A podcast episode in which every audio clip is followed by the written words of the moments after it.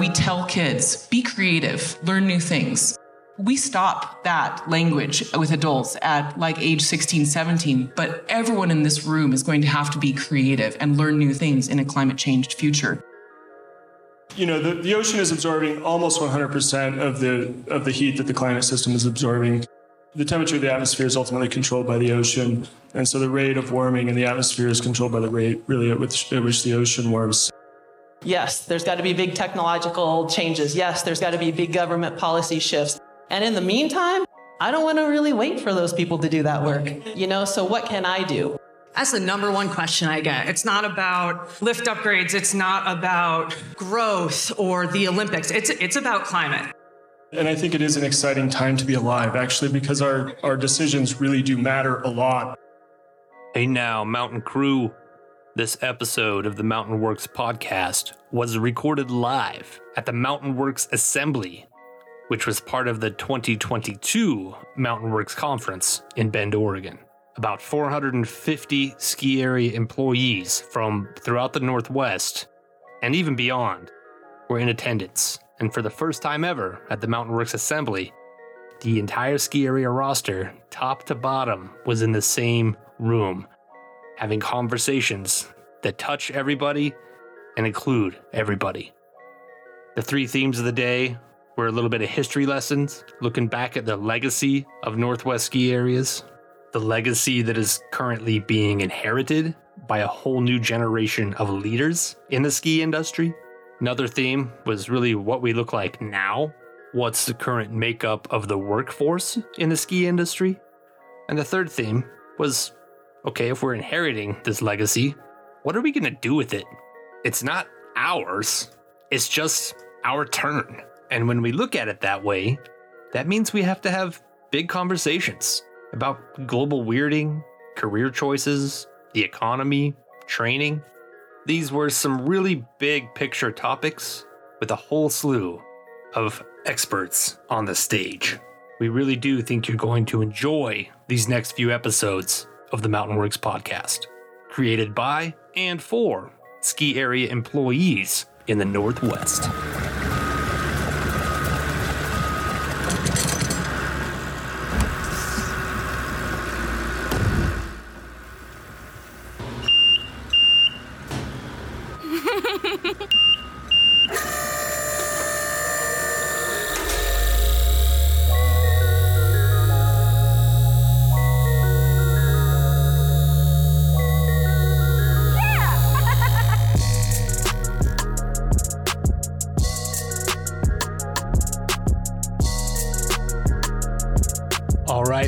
Crew. I'm Jordan Elliott, and I'm going to be honest with you. I'm having a hard time even coming up with what the intro of this episode should be.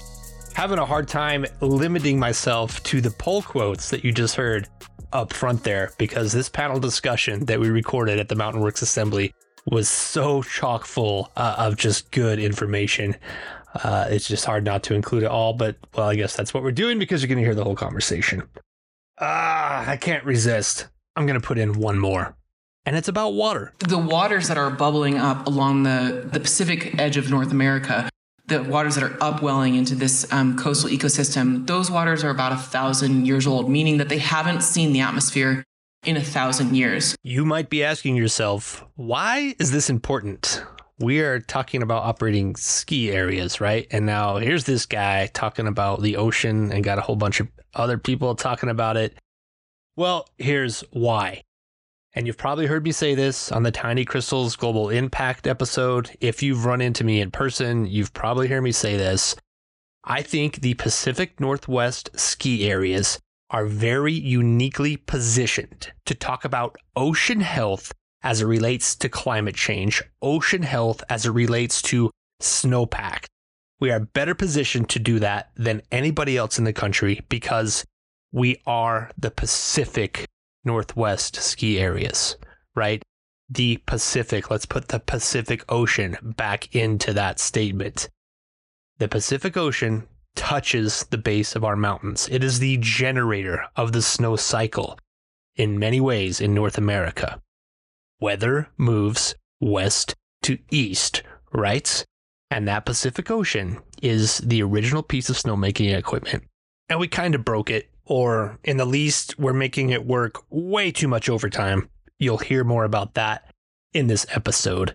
But I want to talk about it, and it took, you know, a whole year probably leading up to that 2022 conference of speaking with people in the science community, speaking with ski area operators, really trying to find the right mix of people who had the knowledge base and the passion to to speak of it in this way because I think our advocacy could really be meaningful when we really take into account ocean health as it relates to our snowpack and not just our snowpack but our workforce also. You heard me talk about that and Damon Runberg in our water workforce episode. And that's a conversation we're continuing. If a ski area operator in charge of staffing, in charge of seasonal workforces, also pays attention to the health of the summer seasonal job that relates to the water that your ski patroller is probably doing, that your ski instructor, your lift operators, your rental techs, F&B, whatever, there are people who work on the water.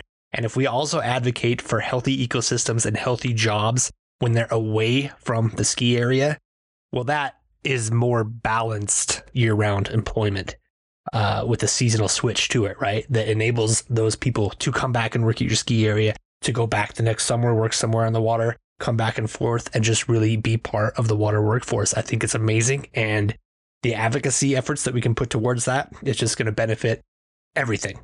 Since this was recorded back in April of 2022, well, there was some federal legislation that was passed uh, in the infrastructure bill that had a lot of carbon reduction components to it. So you heard us talk a little bit about that, and then what do you know? Over the summer, we had some some wins there with the Inflation Reduction Act, where we're thinking that total U.S. greenhouse gas emissions by 2030 should be about 40% lower than what they were in 2005. That's a big deal. That's producing 1.26 billion less tons, less carbon pollution than we otherwise would have uh, without this legislation. I don't think it's the end game. I think there's still plenty of work to do, which this conversation uh, is going to key into here in the episode.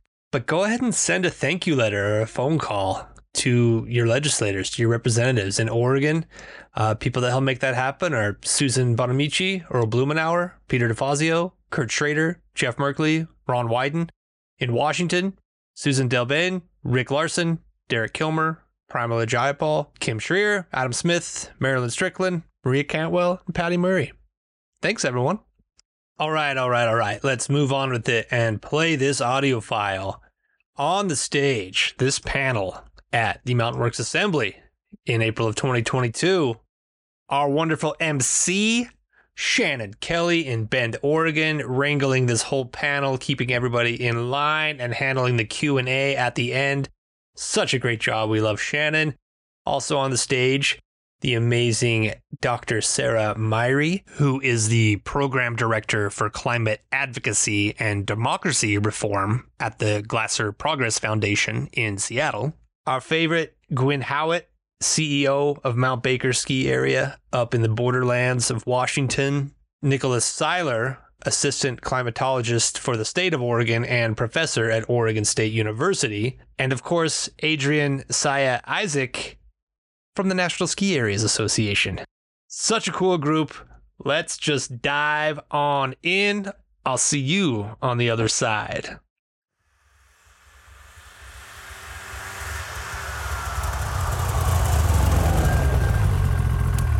Hello and welcome. Thank you all for being here. So, I know that we've given very brief introductions, but I would love to actually have each of you give a little further context around your work, introdu- introduce yourselves. I would like to start with Dr. Sarah. You do a really beautiful, uh, you set a good example for orienting us to place. So, I'm, I wonder if you might start, and then we'll come to Nick and Gwyn, and then we'll finish with you, Adrienne. Okay. Amazing. Um, hi, everybody. I am really thrilled to be here. Um, my kid is here as well, so um, they're reading comic books and trying to ignore me. I'm honestly just so stoked to talk to you all today. Um, so I'm a fifth generation Washingtonian. I am a lifelong skier, so I skied at Mount Baker with my parents in the middle, you know, the middle 80s through the 90s. I'm now skiing there with my kid. I also was a raft guide in Washington for uh, seven years. I worked on um, the water as a scuba instructor. I then got my PhD in climate and ocean science. And now I work in the space around climate advocacy and democracy reform. Think about the, um, the moment in time and how to meet it, both with advocacy and money and um, all the til- tools that we have collectively through solidarity. So it's amazing to be here to see all all of you. I've, I actually, even though I'm like dressed up, I, I literally took my overalls off to prepare for the stage. So it's it's great to be among people that I really feel like I have so much in common with. So thanks for having me. Thanks, Sarah. Yeah, my name is Nick Siler. Um, I'm a professor at Oregon State. Uh, I'm part of the College of Earth, Ocean, and Atmospheric Sciences at the, at the Corvallis campus. Um, I'm also, as of April 1st, the assistant state climatologist for the state of Oregon. So this is um, one of my first activities, I guess, in that role. Spent the first two weeks of April um, at home with COVID, so um, I'm better. I tested negative two days ago. Um, actually, like Sarah, I don't think we've talked about this. I'm also a fifth generation Washingtonian, but am now a, an Oregonian and um, have a, a, few kids. And um, we ski frequently. We had season passes at Hoodoo. This year, um, got a lot of spring skiing in in January. I care deeply about about skiing and the outdoors. It's something that I have my wife and I have both really tried hard to instill that sort of love in our kids, and, and therefore I care deeply about the future of the ski industry as well. So excited to be here um, and to participate.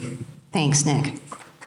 All right, hello everyone. Um, I'm Gwyn Howat, and I'm from Mount Baker ski area. And I was born and raised in the mountains. Literally, I was born at White Pass, Washington, and then uh, our family came to Mount Baker in 1968. And I've had the luxury, I would say, and the privilege of living a life amongst the snow. Uh, however, I will say that now that the mountains have become, I guess you would say, my work, the water is my wilderness. And so I spend a lot of time on the ocean, and uh, that's my that's my away space. I think I've seen, unfortunately, too many people die in the backcountry, so it's a little scary for me now. But anyway, I wanted to thank Jordan uh, on this one because um, you know it's it's and I appreciate all of you being here today because uh, this is a bit of a it's a hard subject, you know, to talk about climate. And it does not escape me that I've lived in a time when I fished the San Juan Islands and you could catch as many salmon as you want. And now, you know, they're pretty much gone. And at Mount Baker, which where we get the most snow of any ski area in the world, for those of you that don't know, fortunately, we're still seeing good, consistent snow patterns and all of that. But I've noticed a change in the wind. And I can say that there's also a change in the trees. And we have some beautiful old growth trees up there. And uh, I'm seeing a shift in all of that. So uh, that concerns me, but I also have a huge amount of hope.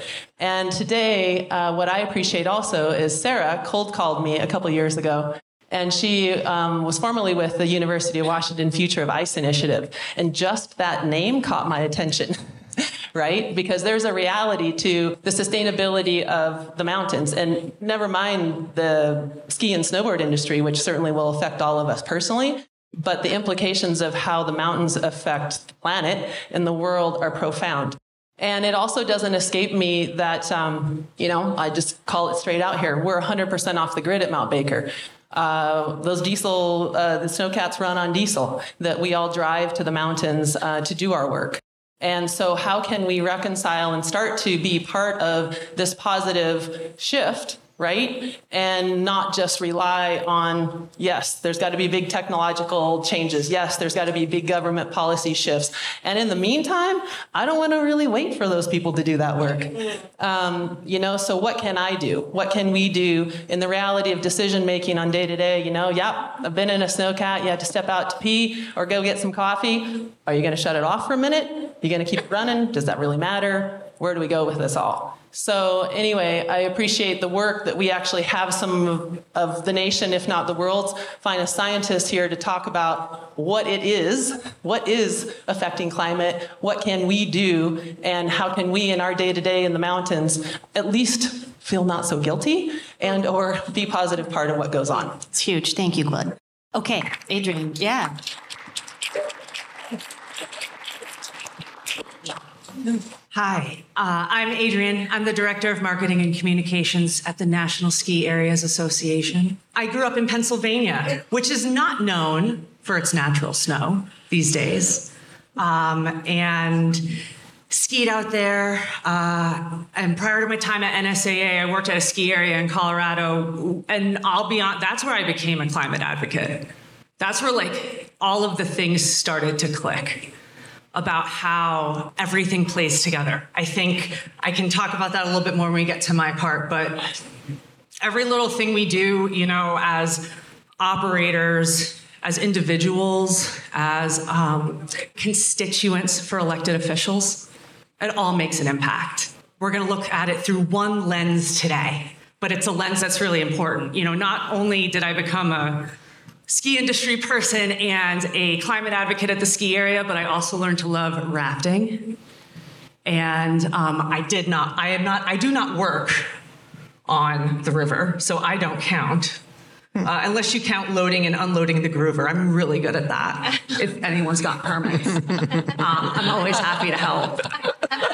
Um, but on our first overnight trip, uh, that or my first overnight trip that I ever took was on Gates. And right before we were leaving, the flow sucked. It was so low, and we were super worried about how we were going to get through some of the bonier sections. And then all of a sudden, the water got too low, and the humpback chub couldn't spawn. And I've never been so excited for this little weird looking fish to have an issue because then they did dam releases, right? And put more water on the river, which made our trip really fun. But more importantly, it, it showed how, for one organism, how connected this whole ecosystem is. So without the water coming out of the reservoir, you couldn't have more fish and you couldn't have people recreating. But again, it's all connected. Yeah, thank you. Can I add to that? I Absolutely. Give, I want to give a shout out to Ansel because the organization or the organism, I should say, sorry, that we all need to be thinking about in this, and hopefully we all can start to take a little longer view beyond our generation or even the next generation. But I want to give a shout out that my big motivation is for this generation and three beyond that that we're having this conversation. So thank you for being here, Ansel. So I think that a place, a good place for us to start, and I'll leave it up to who wants to kind of take it first, is where are we now? Without getting too uh, deep into policy, like where are we at? Where are we now? What's happening right now? What is what what needs to be shared to the room with the room?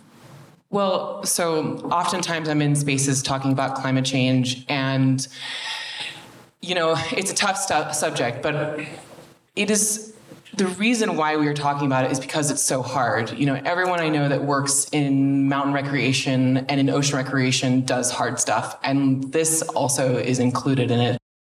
And of course, there's a lot of ways that this is kind of divisive amongst political ideologies and realities, right? And and ultimately, regardless of where we all sit in a political space, or an ideological space, we all still love those beautiful pow turns and we love being on the river and we love catching salmon. And so I think much more unites us than divides us. And I swear to God, I did not get into science to start talking about, you know, climate change because it really does suck. And, you know, I thought I was going to be doing stuff like, you know, measuring corals and going on dives and things like that. So, you know, you don't really anticipate this to be the outcome. But like I said, because it is so hard, we are here talking about it because it relates and it binds us all together through a system of values. And I think, you know, because Jordan, you really wanted to talk about like ocean systems and the nature of this planet being derived, you know, an identity of the planet itself as a aquatic planet. With fossil fuel gases, like the, the fossil fuels that are being burned and put into the atmosphere, we're driving um, CO2 and methane into the atmosphere.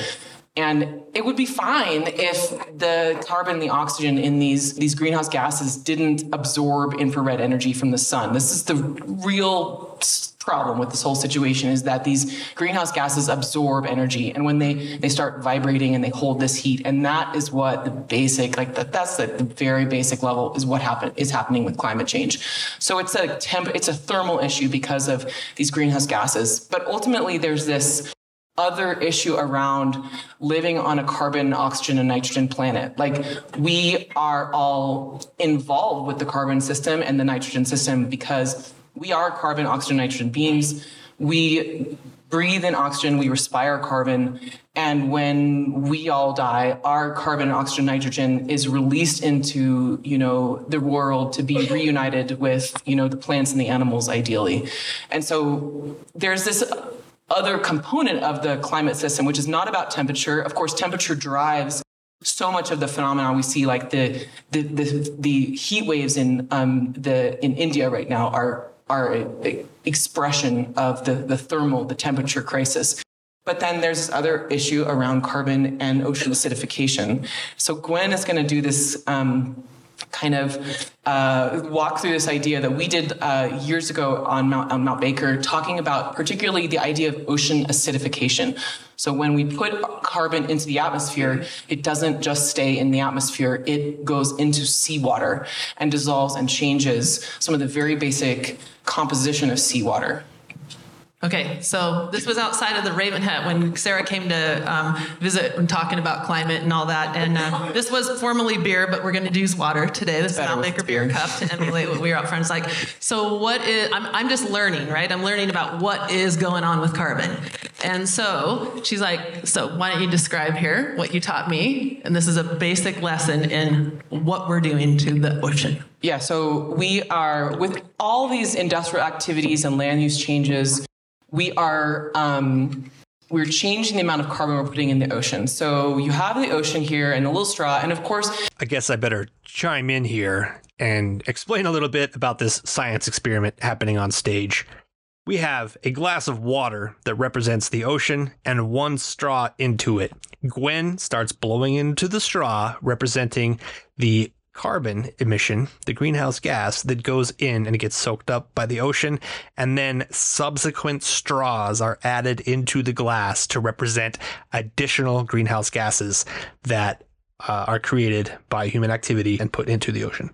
have the ocean here and a little straw. And of course, naturally, carbon has been moving in and out of seawater through Earth's history. Like this is the carbon maintenance you know valve for the whole atmosphere so it's normal for carbon to go between seawater and the atmosphere and back and forth Does this um, relate to the chart that Gor- Jordan showed earlier? You know, when the temperature was going at a certain place on the planet, and then all of a sudden, the Industrial Revolution, it goes whoop out to become warmer? Oh, hey, if you want to see that chart, it's actually kind of like a comic strip. Check out the podcast show notes. Yeah, totally. So you, you, we chart the industrial revolution by both the changing temperature in the atmosphere and also the changing concentration of greenhouse gases in the atmosphere. But those gases, like I said, they don't stay in the atmosphere. Also, Nick, if I say anything inaccurate, you got to chime in because he's the deputy state climatologist here. Um, oh, assistant, shit. um, okay, so for you think about these activities and the acidification. So we have one straw that's like natural system, right? And we're blowing, we are we are pushing through natural systems carbon into seawater. Gwyn is blowing bubbles. And now here is the fossil fuel industry. Here is uh, coal-fired power plants. Here's natural gas. Here's all of these activities that we are doing to drive just excessive, obscene amounts of carbon into seawater. And again, it wouldn't be an issue if all of the life in the ocean was particularly um, keyed into this chemistry for their biology. So, of course, chemistry feels very abstract, but a fish is not abstract, and the entire food chain that that you know all of these organisms rely on is tied to the chemistry. So then the other part that we did in front of the Red Hut with the beer cup was thinking about what do we as individuals, as advocates, as industry leaders, as business owners, um, every action, you know, so we turn off the snowcat when we go pee, right? We are um, going up to the hill, but we are carpooling to the hill. We are talking to our elected officials and we are voting. We are thinking about every aspect of our life and through sustainability and efficiency. And we are connecting about climate change with people that we love and care about. So we are removing those straws from that cup through the actions that we take collectively and individually. And that has a very significant impact. So And the pH. Talk about this. So if I'd have brought my hot tub strip, Yeah, so the, the We- litmus, yeah. though, the, the ocean has a certain pH to it, and the more we inject carbon into it, it changes the pH of the ocean, which for those of you who heard about Taylor shellfish, which is two miles down the road from me, the acidification of the ocean now, the oysters cannot set their shell as fry, I think is what you call them, is when they're young. So they're having to ship them to Hawaii in a, in a, in part of the ocean that is less, acid, less acidified, bring them back to actually raise the oysters. In addition, does that does acidification affect the actual thermal absorption of the ocean as well? Or not so much? I don't think so. Okay, good. No. It's just the animals. It's just it's just lowering the pH, Just. right? So you pump carbon dioxide in, that's in equilibrium with the carbonic acid. But the animals, Go ahead. I mean, the animals are experiencing acidification and temperature together. So they don't experience, oh, one day is warm and the next day is acidified. No, they experience both those conditions together because that's what the signal is happening within the system. So it's important to think about it as a combined phenomenon. Well, and when we find ourselves in a situation where we have to solve a problem that creates a whole other host of reactions, like shipping those fry out to Hawaii and back, it's not ideal. Right. No. Right. Okay. Um, let's talk a bit about. Give us a really like basic sixth grade lay of the land, and tell us a little more about weather patterns and. Sure. Yeah. Yeah, so El Nino and La Nina are just opposite phases of this same um, natural variability that really refers to sea surface temperatures in the tropical Pacific. So normally, warm water is piled up in the western tropical Pacific. That's also where most of the rainfall happens. Um, in the, within the tropical Pacific. Um, and during an El Nino, the warm water shifts to the east and it brings the rainfall with it. And so, through some atmospheric dynamics that aren't very important, that does affect the jet stream, which then affects our weather here on, along the west coast of North America, but in the Pacific Northwest and, and California in particular. And so, you know, during a La Nina, um, Washington in particular tends to get a bit more rain. Um, California tends to get a bit more rain during El Ninos. But I think it's important to recognize that there's still a lot of just natural chaotic weather that's happening that has nothing to do with El Nino and La Nina, right? And so the way I think about it is, you know, a La Nina weights the dice a little bit more toward a wetter winter, and actually, in particular, more of a cooler winter. So the temperature signal is actually bit stronger than the precipitation signal. El Ninos tend to be a bit warmer um, and, and sometimes drier, especially in Western Washington. But these are just tendencies, right? And so just because it's a La Nina winter doesn't mean it's going to be cooler and wetter. Just because it's an El Nino doesn't mean it's going to be warmer and, and drier. It's just making it a bit more likely that those things happen. I'll also say that the, the correlations actually tend to be strongest um, in the in the late winter and early spring. So actually, you know, around this time of year is when we tend to experience the strongest signal from La Nina, and that's consistent with what we're observing um, this year. I will add that Mount Baker's world record year was a La Nina winter, and there wasn't a huge variation in precipitation in general. It was just a little bit colder that made that difference, and that ended up in 1,140 inches of snowfall that winter. Wow. 320 something in February alone. Wow. Sounds cozy. It was a lot of work. it was so much work. It sounds like a lot of work. Do you want to pipe in on the water workforce at this point? Does that feel later this afternoon, someone will be up on the stage here who's you know a lift ops manager and a commercial fisherman. It's it's I just know very much it's real. When Damon said that this morning about what's our gut tell us, what are our lived experiences of this, and now he has data to back it. I think as soon as we loop in Alaska into this study, we have the data to back it because we know it's real. And I do really think it's an outsized role, meaning that we have that whole list of who goes to construction, who goes to these other areas, and all that stuff. Sure, it, it is important. But if we laser focus on that water workforce element of it, we have it. We have an impact on climate too. I think it, it doesn't just make a healthy business. It doesn't just make your healthy, you know, ski area.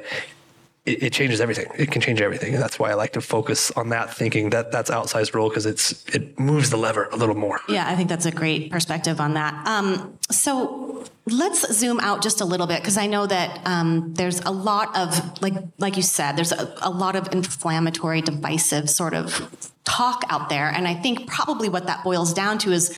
And maybe some of us can't admit it, but we're scared. It's scary. It's intense. This is an intense time to be on the planet witnessing all of these changes. And um, sometimes we have to actually see it and experience it ourselves to make it real and to take action, which is unfortunate, but a very human thing.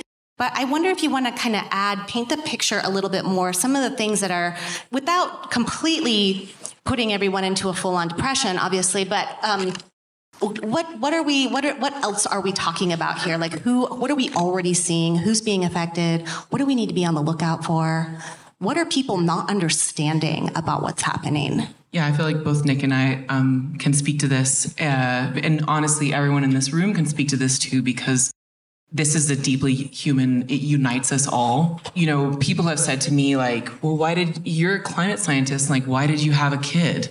Like, there are really, really harmful narratives out there about, you know, how our actions reveal how bankrupt we are, you know. But I want to remember and remind all of us like I'm, you know, I'm going to turn 40 this year. I um Me too.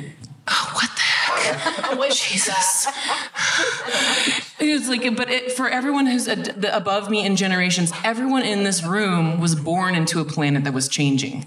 We were all born into this trajectory. And while the ideas of climate science and climate change have been much more prominent in the last 10 to 15 years, all of our lives have been marking changes in the climate system and in the ecological system. And so we are the generation that is spanning that gap between a worldview prior to understanding climate change and then a worldview through and into climate change, a climate changed world.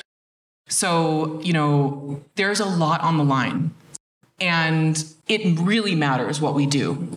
We have to do it together.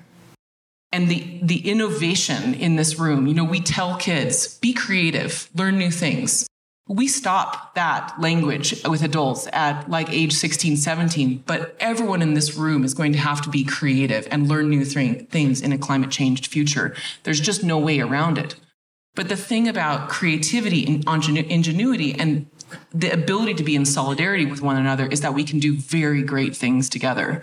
And we can stand up together against some of the most harmful and damaging worldviews and economic systems on the face of the planet. And I think that that actually is a future that sounds pretty damn good to me. Like, I would love to live in an equitable, safe, loving, and caring community that really, really stewards and values the natural world for access for everyone and that to target that as a goal that feels really really in line with the value system of the communities that i, I share well said me too Yeah, I agree with everything you said. Um, you know, and I and I think it is an exciting time to be alive, actually, because our our decisions really do matter a lot. And I think, you know, the narrative that I find very discouraging is, you know, oh, you know, everything's hopeless, everything's terrible, and I I don't think that's true. You know, I think that, that there's a lot we can do actually to make the future better than it could be if we stay on the path that we're on. Um, I was actually just thinking about you know, I'm teaching a class right now. It's, I think, week four or week five. We have a midterm coming up. There are, you know, students who haven't been doing very much um, in my class, and so I'm getting these emails like, "Oh man, like freaking out. You know, can I still pass this class?" And you know, it's not as easy as it would have been, you know, if you had started doing stuff in week one. But yes, you know, if you work hard, you can still do it. And you know, it's an imperfect analogy maybe, but you know, we can still pass, right? We can still we can still get a B, right? A the possibility of an A is probably foreclosed, but, um, but you know we can, you know we don't we don't have to fail, right? And it, a lot depends just on what we do, you know, over the next you know a few years and and few and few decades. And there's a lot that that has been happening that's actually encouraging, right? Um, you know, the, the development of renewable energy, um, the decommissioning of coal, of coal plants, um, the decline in fossil fuel usage, at least within the United States, you know, the, the electrification of the transportation sector, all this is happening, you know, pretty quickly. and we haven't even really done that much, you know, at the federal level to, to try to spur these things along. Along. So if we can then get some more political energy behind it, then then I think we can really accelerate things. But there's a lot we can do at the individual level too, and I don't want to um, make it seem like you know this is all about what the politicians do. I think right? this There's is really important. we can A lot of people don't realize that, like, uh, for example, creatives, the creatives make a larger contribution to our economy than the coal than coal production. So, like comedians and artists, and you know, and this is like something you don't hear said, but it, there's data to support it. So that's up to me. That's really hopeful. Like, that's really exciting. The, the ski area workforce is bigger than that. Exactly. Just ski area employees are bigger than Exactly, coal. Yeah. So why not turn towards that, right, Adrienne? Um, I want to comment on the narratives part. So I do PR for NSAA as well, and kind of speak for the industry as a as a whole at times. And so climate's the number one thing. That's the number one question I get. It's not about um, lift upgrades. It's not about growth or the Olympics. It's it's about climate, and it's what are you doing because skiing is dying, or worse, skiing's already dead. And that narrative sucks because one, I don't want to take away like the one thing that's made me smile over this whole pandemic, right? Like, Amen. This, right? This is it's it's our favorite thing. We're we're doing it because we love it, right? We've met so many cool people out on the mountain or on the river.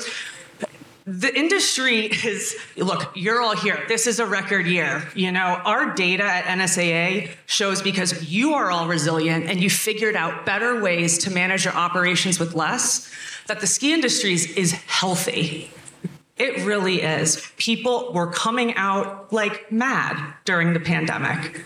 You know, more than we thought would happen. And operators were optimistic. And now look, we all have like the season to season challenges for sure. I don't want to downplay that.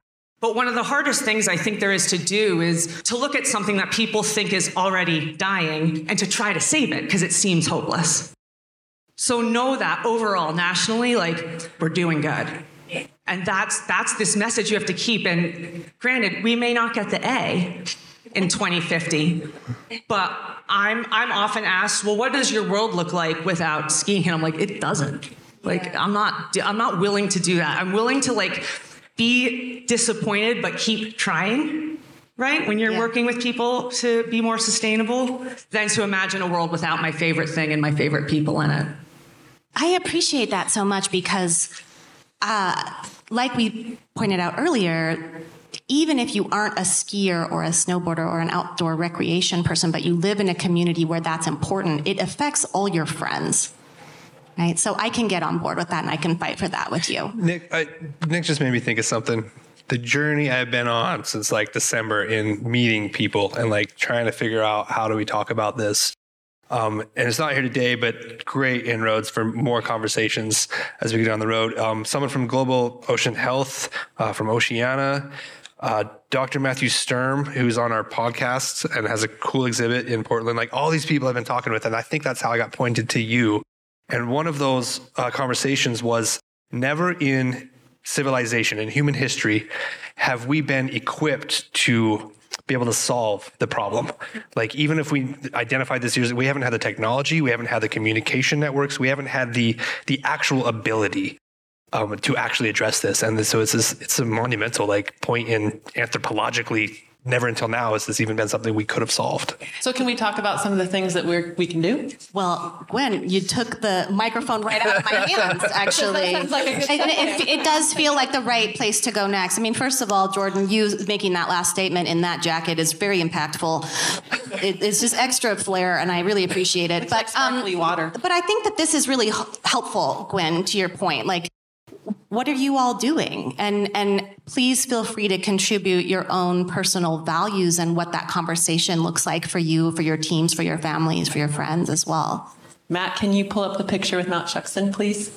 So this is uh, a couple things we're doing at, at Mount Baker, which I, you know, it's an it's truly an uphill deal, right? I get it. And like I mentioned before, we're 100% off the grid, so we're highly reliant on fossil fuel energy. However, we're laying infrastructure right now in place to be able to convert to renewable. And we've put practices in place for years from reclaiming heat uh, from our generators to heat lodges to a variety of things that we do um, to be as mindful as we can, but also practical. I mean, you know, we still got to we still got to plow the lots. Like that's the reality. Um, but we're working towards that. And in addition, we're doing things like this, which is snow school. There's 700 kids. This is not a ski or snowboard program. This is a program where kids, we work with Northwest uh, NWAC and uh, Western Washington University, and we host about 700 kids, between three and 700 kids a year, come up on snowshoes, and they stand under Mount Shuksan. If you go back to Mount Shuksan one more, that'd be great, because where else in the world can you go from the Salish Sea, drive along the Nooksack River to the headwaters, the hanging glacier there on Mount Shuksan, which is slightly smaller than it used to be, but not a lot. Um, and that's the headwaters of the Nooksack River. So these kids are coming up and studying snowpack and actually seeing the watershed and understanding how the system works because they will also be the stewards and they'll also be the skiers and snowboarders who come up here and understand the, how the system is, right, and works. They're also studying snow algae. So you all have seen maybe the watermelon snow, they call it in the springtime. Occasionally we get these blooms on the snow. Well, that snow algae is, uh, these kids are doing citizen science with studying um, how much of it exists at certain times at the ski area. And that may be an indicator of climate changes and things like that that we'll be able to track from different places around the world. And side note, snow algae is bizarre. It actually lives on the ground. The algae grows a tail and swims through the snowpack to the surface and then metamorphosizes essentially in blooms. Algae. Who knew? Had no idea. Anyway, I'm sure, I'm sure wellness people will find a use for it. So Right. just hang So tight. anyway, at the ski area, you you know just promoting the next generation, getting involved and interacting with the snowpack in terms of doing citizen science, in terms of learning what uh, you know what the mountains are to the watershed and the agriculture and all that is part of as part of what we're doing. On a side note, I will also say that I was just speaking with someone with a couple guys from SE about capacity. You know, capacities is a big consideration here in our industry in the next years as more people become attached to nature, which is a really good thing, right? That's the point. That's what we're in the nature. We're in the business of keeping people connected to nature. Um, however, back in the day, and when I'm looking at our 1989 master plan, it used to be 2.8 people per car vehicle is what you could count on for mm. capacity. Mm-hmm. We had to shift that to like 2.5, and now we are more like one point something. So all these sprinter vans and all these people wanting flexibility to come up and shred pow until noon and then go home for the rest of the day and all these kind of things. The reality is a lot of our capacities, a lot of people are driving more vehicles. So what we can do to help promote carpooling and more efficient use of transportation will serve all of our all of our needs in terms of creating more access, less parking, also an issue these days, right? For the very reason we're discussing here. But all of that plays into other ways that we can extend out into the community for positive. Um, on a side note, I will say too that uh, we ask our food and bev. Thanks, shout out to our food and bev department and a lot of our crew over here who does a real good job of um, watching our con- consumables. We have all compostable, biodegradable products. We have grass-fed beef. Uh, we make choices on the menu items that we serve that hopefully are contributing in some small way, but it's all the little things that add up. Um, I personally Locally live in baked 800 bread, I believe you said. That? Oh, home baked bread. baked- Yeah, we stopped bread. Yeah, a while ago. Um, you know, we used to ship from one of the food service providers, right, from a ways, a ways away, and uh, I started. We started sourcing local, and I walked down to one of our local bakeries, and I said, "So, do you think you could make thirty thousand burger buns?" And um, sure enough, and so a lot of our typical food products are sourced uh, locally now, so that we don't have to truck them from so far. Is it Avenue Bread? What's that? Avenue Bread. Bread, Avenue Bread, and Bread Farm. I mean, and you know, support. It's it's the whole sustainable economy idea as well in play. And I'll just add real quick that yeah. And on a side note, I live in 800 square feet. Um, and just did a remodel on my house, and I spent a year collecting wood to do it all with reclaimed wood. So it all takes work, no question. Not perfect, um, uh, but it's steps. Mm, It is a process, yeah. It's important to remind us, yeah. I feel like I should put on the association hat maybe for both of us again. sure. Um, government affairs side, right? And it's not, this isn't a silver bullet, but I mean, everybody, if you're not aware, should be aware. Um, the government advocacy side, there's legislation, some fixes that could be some part of this, and it's can be divisive. Uh, but carbon pricing is, is something that a lot of outdoor rec and a lot of the ski industry has been behind. And when we have opportunities, that's something we'll continue to talk about. Is maybe that that's a portion of what this could be. So the association puts our stamp on that. We write letters. We go to DC and stuff and stamp that. You can, yeah, and I want to be clear. It's bipartisan right? Because I mean, we speak to both sides of the aisle because you can't get anything done with just one party. And you know, the the the people you speak with, everyone's going to have a different hook. So if if already like you know, you're not bleeding heart over this issue because you're scared for the future, right? Well, hit them in the wallet and tell them how much you bring to the community. And that if your season is shortened by X number of days because of climate change, like this is the money we lose. And that gets some people in Washington to listen because once they realize that like jobs might be in danger, right? Or um, revenue, that can make a difference. So you got to tailor your message, but you got to bring everyone in. Mm-hmm.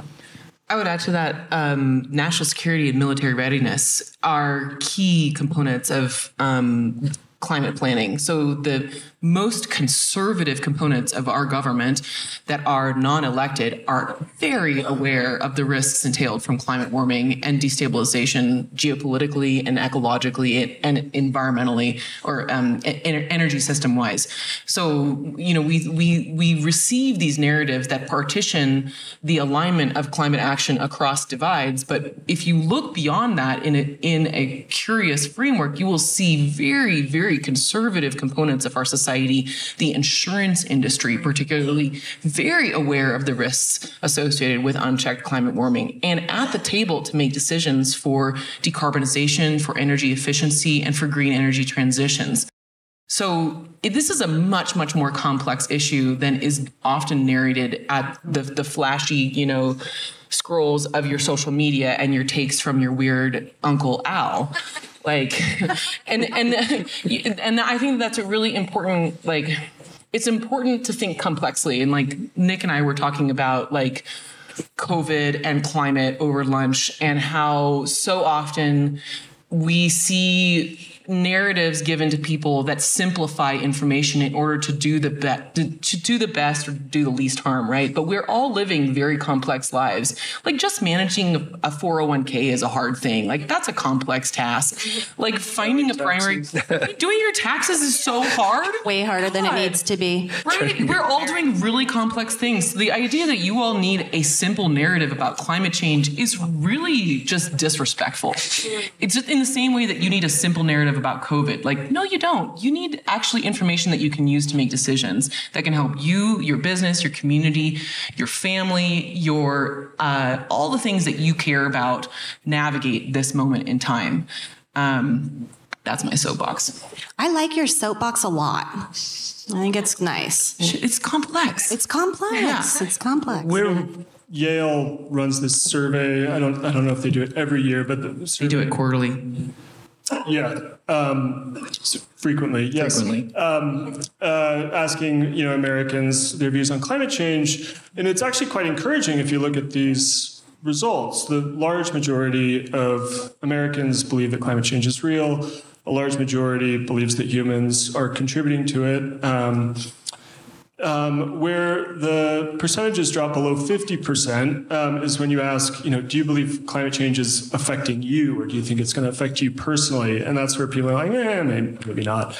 Um, so I think just talking about, you know, ways in which climate is affecting people's lives, affecting the ski area, for example, is one way that we can sort of help to rally support around this issue, right? Because it, it really is affecting all of us. A lot of us you know, in the sort of year to year or even month to month variability of weather, we sort of forget, you know, or maybe we're not old enough actually to remember what things were like, you know, 20 or 30 years ago. But there, there, you know, are significant trends, know, in a lot of you know climate variables, namely temperature, right? Um, and those those are very real, and they're having an effect on on our weather and on our extreme weather. Um, and and I think these are people these are things that a lot of people recognize, but we need to be talking about more. I had just one more thing. Like, okay, you have all these different legislative and policy making avenues for change. You have carbon fees, you have a price on carbon, you have um, uh, approaches for um, decommissioning coal plants, you have transition uh, energy transition plans for residential and for transportation, and people select i like that solution but not those solutions. They're like i'll take that one but i'll take the cherry ice cream but like i don't want the chocolate ice cream. And that kind of picking and choosing of like i want this one but not that one that kind of thinking is actually can be really problematic because we are going to be at this table next year t- talking about climate solutions and decarbonization and the next year and the next year and the next year and the next year. This is never going away and so the idea that we can just pick one simple thing and do it and be done is not actually understanding that we have changed the very nature of the entirety of the surface of the planet forever. And the world that we grew up in is gone. And we have the responsibility of stewarding for the generations in front of us a, an equitable, a safe, and beautiful future. And that challenge will be here next time this meeting happens next year. And the, the options that are going to be on that table will be more ambitious, more creative, and will be more challenging for potentially our worldviews that will, if we just keep things the same, we'll, we'll be okay. We have the opportunity to look at change in the face and say, yeah, we do need to change. And we're going to change in these directions right now. And then we're going to ratchet that up and we're going to change in these directions on an annual basis. So that level of like flexible thinking is really important in this mm. space thinking about how you're going to come to the table with increased capacity for flexibility, for creativity, and for including new voices and new ideas on the table is exactly what climate solutions look like. Yeah, I completely agree with that. I think, you know, each of us kind of has our own, you know, sort of way that if we were, you know, king of the world, we would solve this problem in this particular way. But that fixation on these particular solutions, I think, can be actually counterproductive, right? And we need to, you know, come to the table with our own ideas, but also be open to, to ideas from people who actually are from a very different place, right, politically and, and otherwise. I, I have a new toy that I like. I have a dad wagon, a rad power wagon, electric bike that is so cool. I don't think I'm non-pedaling my way into saving the planet. It's non-maintenance. It's really fun to ride. I have another idea. I'm just thinking of this, and I wasn't going to say this today, but I'm going to. So a lot of a lot of the association's job is to drive awareness and like really ski industry has a voice in this. The water workforce has a voice in this. Have you guys heard of the race to Alaska? Anybody? Human powered, non-motorized race from Port Townsend, Washington to Ketchikan, Alaska.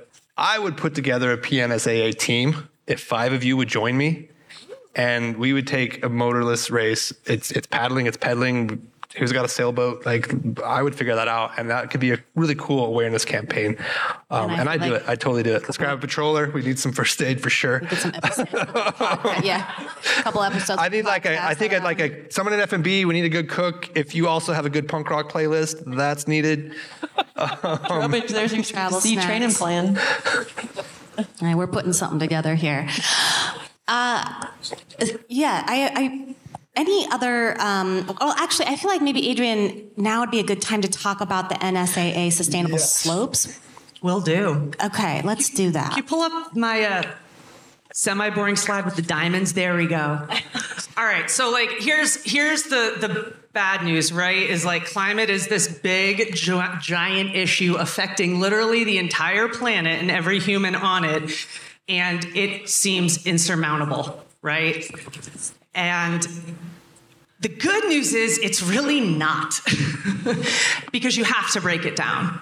You've got to break it down into sections or you're going to drive yourself totally mad trying to figure out where to start. And that's the other thing. You can start because other folks, if you haven't started yet, other folks have done it before you. And what's really awesome about this industry is it's super collaborative because this isn't stealing a pass holder, right? Like if, if, if our temperature's warm, we all lose.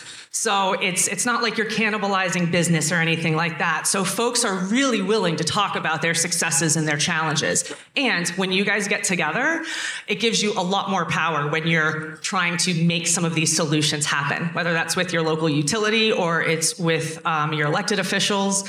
So you can get started and you have resources. And one of them is NSAA's Sustainable Slopes Program. So, what this is, is a framework. Because all your ski areas have their unique personalities and operating realities. And we get that. Not every climate solution is going to work for everyone in this room. So we've got 10 different topic areas, um, one of which is advocacy, because that really matters in the broad scale of things. But the one I want to focus on is, is water, right? Because that's kind of the theme of this whole conference. But for all those 10 topic areas, you can get every single department at your ski area involved. And that's also what's really cool because everyone's got a stake in the game. But with water, you know, we want to keep it clean. We want to use it wisely. If you have snowmaking or bathrooms uh, or faucets, you know that you use water in your operation, F and B. But it's about using it better and trying to kind of return it how you found it, you know, um, and make sure that you are that you're understanding your usage, right? So I'm always like, if you can bring in someone to audit your resource usage or you've got metering, you, got to know where you're starting from. You have to have a benchmark. And then you can implement things like more efficient irrigation, um, depending on if you have that outside. Um, upgrading your snowmaking equipment, if you've got that, to something that is automated and less resource intensive dealing with runoff and flood management, right? Like that's another big part, especially here and in the, the Midwest. That's where you're seeing a lot of the climate impacts are in the flooding. So, how can you build out your infrastructure to manage that better? And we've got solutions for each kind of ski area. And your partners here can help walk you through some of what they've done also. So when you when you apply for these badges, right, those pretty diamonds out there, the whole goal of that is to let people know, your guests know, this is what we're doing. And it's also to keep yourselves accountable. But man, if you can inspire your guests who come, that's that's huge. Even if they they make a little change. So that's why we wanted to have something that was like really forward facing and really attention grabbing. I'll add to that that it's it's a real reality that we're all just trying to keep our businesses going here and that a lot of these things are really expensive. I mean, the infrastructure we're looking at this summer is multi-million dollars, yeah. you know? And that's no joke. And and so integrating it with things that you truly believe are going to enhance the operation as well, right? Enhance the operation, become more efficient. And then there's a step that you take that is like and it's for the greater good. Mm-hmm. And can we financially make this a reality and integrate it in a way that we can still charge reasonable prices for food and bev and still, you know, get snowcat work done, the grooming that we need to do, and things like that. But I appreciate that it is not as simple as going after a batch, and it's not as simple as that interface of like, it's only about the bottom line. Mm-hmm. because you know in the decision making process here the bottom line and finances yes we're all responsible for that especially to keep our businesses going but at some point there's this other level of decision making that comes into play how we start to become better at that justify it you know in our businesses is really in my in my experience anyway the greatest challenge absolutely yeah, i think that's a huge huge point huge where point. are those grants anyway where are those? Where's, where yeah. can government go? Where is this is how you know where how can we have like in this bridging time? It's like there's this awkward phase where I feel like our industry is willing and ready, and our customers and our mm-hmm. guests are willing and ready. Like, and yet there's this financial reality of making that transition either to technologies that we're not really tried and true or real trusted, or just that the expense of it because we're on the front of it, and that's tough. And that's where like e- equity of it all comes in because a lot of these projects like well we, i'm going to solve my offsets by throwing money at it right? And that's not always the way to go. And, and it's climate solutions should be available not just to the people who can afford them. And, and to small small and mid-sized ski areas which Absolutely. i will speak a bit here are the ones who are often willing. Our communities are very supportive of this but man it's you know it's financially impactful. And our economy in general is just not made that shift. You look at the realities of our economy fossil fuel driven economy and we're in this really awkward phase between the desire, the understanding, finally got into some understanding, the desire to then actually shifting to action and doing so in a way that doesn't sink our economy or our businesses. and I know I'm like just maybe verbalizing the thing that everybody is like, I mean, we all get a little bit paralyzed by that, but how you get beyond it becomes the creativity. I think that's the creative piece. I would say too, everyone here knows about operations. You know how to take a plan and execute it. And like a lot of this stuff where the rubber hits the road is operations. It's making shit happen in a very technical and proficient manner. And there's a lot of skills in this room that can absolutely deliver on that particular aspect of this issue. So looking at the skill set that you bring as an employee, as an owner, as a, you know, as an engineer, as an operator, like all of that is hyper relevant to the tasks at hand for managing the risks and opportunities associated with climate change. We're risk managers. That's what the job is. Yeah. Like we are the best industry. We kick butt at risk managing. And that's that's all this is. And you know, you don't have to be an expert or a scientist to get involved in this. It is extremely helpful to have friends who are. but like I majored in history. Like I'm a humanities person and I I can still talk about climate because I can talk about I find the thing I care about, right? Winter, um, outdoor recreation, and that's the thing I follow, and that's the thing I grab on. Um, I, I don't. I can say here. I can point to science, right? Like I can tell people just Google it because it's there for them. I'm not here to refute that, but I'm here to to protect the things that I care about. So if you're passionate about these things, right? You are a climate advocate. You don't have to know all of the percentages and the numbers. But if you want to save something and keep having this conversation with those like minded people, and then you can tap the scientists and use your creative minds and your operational minds and find those solutions. And I will add that every one of us in this room today who's involved in the industry is already doing a huge thing. We are keeping people connected to nature. We are keeping people connected to the snow. So if we do nothing else and we can su- try and do that more responsibly, that's a really big deal. But just bringing them up to these places where they see the hanging glacier, where they see the snowpack vary, where they experience the different winds on a different day or whatever, that is big. So thank you all for just being in this industry to make that happen. 'Cause Well there's not a lot of places in this world that people enjoy it so much and it is so meaningful and they get that it's an important part of their life. So if we're Yeah. doing nothing else, check mark. Well said. I want to give an opportunity if there are any questions in the audience uh, for any of our panelists today. Um, There's a hand up there. Oh, Yes. look, I got a shiny coat and a microphone. okay. He gets to get up Oh. and Okay, she doesn't want the mic. move. Okay.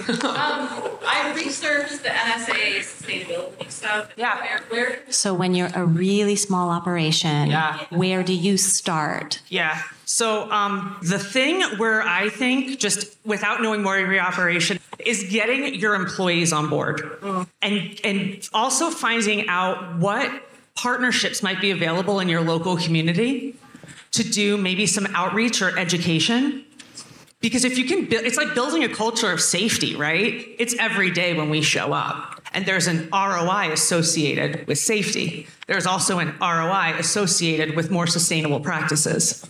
So if you can build that into your culture, that is that is great. And we can talk more about some simpler solutions and also like finding a, a comparable ski area to yours somewhere in the US that might be able to help you guys along. But yeah, start with your people. Cuz you might also have someone on staff who like has a connection or has a real passion for something and will want to take it on, look for grants. And also you all elected people. You can all write letters, speak with them. You're business leaders, even if you have a small, you are business leaders in this community. Any other? Yes. Sean. I have a question. Um, I'd like to maybe hear from our climatologist on his take, if you will, of this uh, heat bubble that everybody remembers. It was 116 in Portland. Was that a result of climate change? It was kind of hard to hear that question about the heat dome that hit the Northwest in the summer of 2021. That was a case of just really high pressure um, staying in place, and and that brings heat waves. Um, that's not heat waves themselves are not that uncommon. They are pretty uncommon that time of year in June.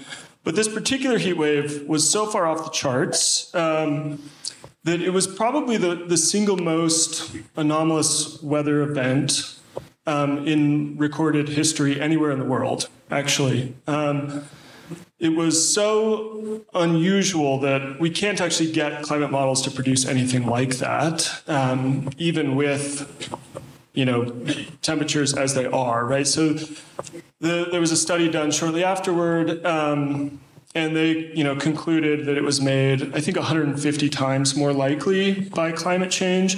But even even still, you know, um, our climate models would suggest that this is this was like a one in thousand year event, even with climate change. So um, there's a lot about it that we don't know. Um, the fact that our climate models can't produce something like this at that time of year you know, suggests that that there is an aspect of global weirding, you know, that we don't actually understand. That there are, you know, dynamical changes, perhaps related to the weakening of the meridional temperature gradient, the fact that the, the Arctic is warming much faster than the poles are, and you know the, the, the reasons for that are something we actually do understand pretty well. But the impact of that on you know the jet stream and how that impacts our weather is something we don't hmm. understand as well. One factor that very likely did contribute to it um, was the, the record dry spring that we had. April was the driest April that we've had on, on record in the Pacific Northwest, um, at least in Oregon. Um, and, you know, just like our bodies sweat and, and cool us off on a hot day, the presence of moisture in the ground and in the vegetation is able to evaporate. That cools off the land surface usually the end of June, we still have a lot of moisture available to evaporate and to, and to cool us down, you know, even if a high pressure event like that were to occur. Last year, we didn't have that. So that certainly exacerbated it. Um, but there's a lot we, we still don't understand. Could you speak to warming sea ocean temperatures and how that relates to dissolved CO2 and how that then drives uh, albedo with in terms of uh, snowpack melting? You know, the, the ocean is absorbing almost 100% of the of the heat that the climate system is absorbing. The atmosphere, the temperature of the atmosphere is ultimately controlled by the ocean. And so the rate of warming in the atmosphere is controlled by the rate really at which, at which the ocean warms. So um, the, the, absorption of CO2 by the ocean is kind of a separate issue. Um, the ocean is absorbing CO2, but at a slower rate really than it's absorbing the additional heat. Um, but as the ocean warms, its ability to take up carbon actually decreases. So right now, the fact that it's you know taking a lot of carbon out of the atmosphere is bad for ocean health because it's acidifying the ocean but it is slowing down the rate of, of warming. Um, but as the ocean warms, the solubility of CO2 in the ocean water decreases, and, and it will eventually stop taking up carbon at the, at the rate that it is. Um, so temperature and CO2 are related, but it's not so much the CO2 within the ocean that's causing the warming. It's the fact that CO2 in the atmosphere, as Sarah said, is, is, is preventing the Earth from radiating the heat back to space as it would. Um, and so we're, we're building up heat, and most of that heat's going into the ocean. What does it feel like when you work OT? And you go on a real hot streak of working a lot of OT. Are you maybe as effective at the end? You're pretty tired. The ocean is working OT. We're making the ocean in mm. overtime mode right now. I have one quick question for Sarah. Can yeah. you talk about like at one point in our conversation, we also talked about how uh, so El Nino La Nina is currents. So that temperature affects the currents in the ocean to some degree. Okay, what about the deep water current as it relates to climate? Well, there's a there is a, a current that moves through the entire global ocean called the thermohaline circulation, which is driven by the sinking of waters from the North Atlantic and around Antarctic. And these waters move through on this conveyor belt through the deep ocean, moving carbon and salts around the planet.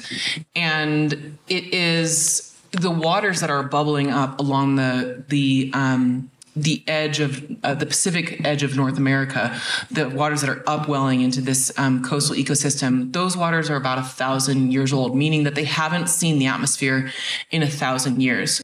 So one of the ways that the, the ocean regulates temperature and carbon and, and the movement of nutrients is through these very old and long-term currents that are also impacted by climate warming because there are places in the global ocean where deep water has been forming for millennia. And when those areas warm, the water doesn't become dense enough. It doesn't become cold enough and salty enough to sink down to the seafloor. Freshens too. It freshens too. That's a good point as well.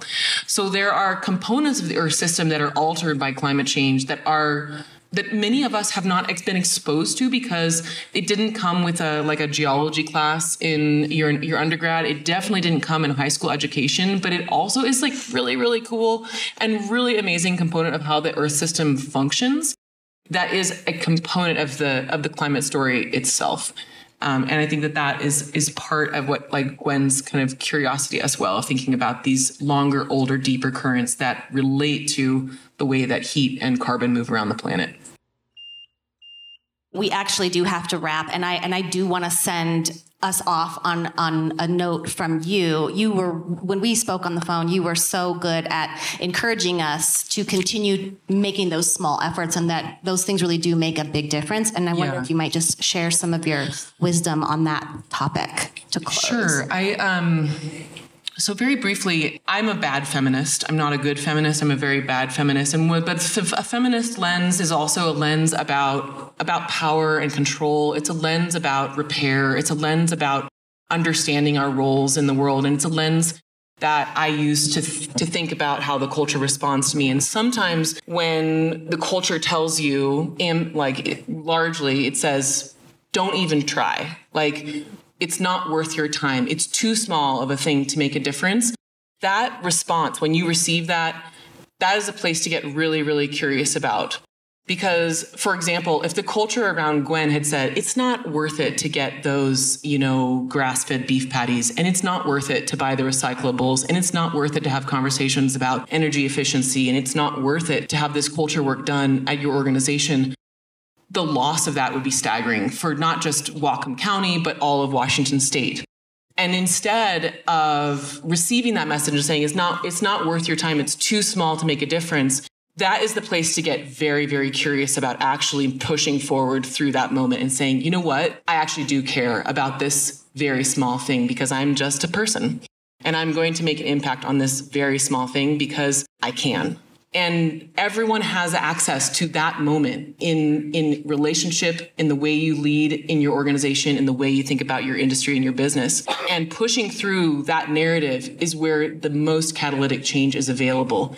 Not believing the lie that it's not worth it is at the core of this whole conversation because it is fund it is absolutely worth it for all of you that have kids and communities and neighbors that call upon you like this is really a time to like step over the threshold and be activated and be brave and to show courage in the face of uncertainty.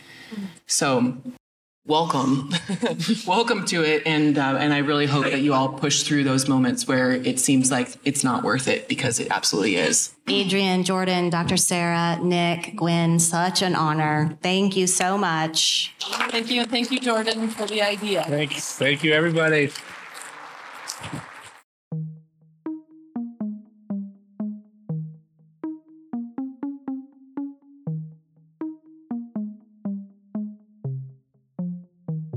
I don't even know what else to say. There's not much more to say. That was so just info heavy and important and I love it. It's the water workforce, it's it's climate advocacy, it's skiing. It's really perhaps shifting a mindset to think about our climate advocacy efforts focusing on ocean health and our watersheds. And if those are healthy, the byproduct is going to be good snowpack and a healthy workforce. Let's protect our plankton, people.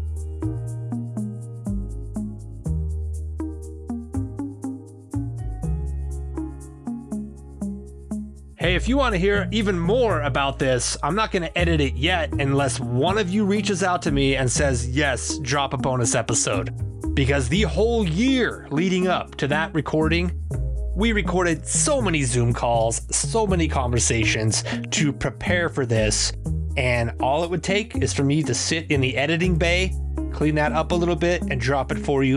But I'm only going to do it if you ask, because I also have a whole slew of other things that we're going to be cranking out on the pod here as the winter goes on. Remember, you can be part of this. If you work at a ski area in the Northwest, this podcast is yours, and you can develop your own episode. You can develop your own little correspondence piece. You can tell us about your job. You can also tell me if you want to edit up those planning calls. You can do that by emailing podcast at pnsaa.org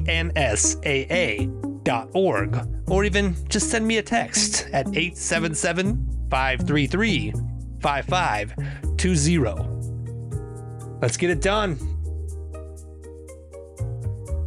If you haven't already, make sure you subscribe so the next episode pops up on your feed. And we'll see you next time when we all learn more about how the mountain works.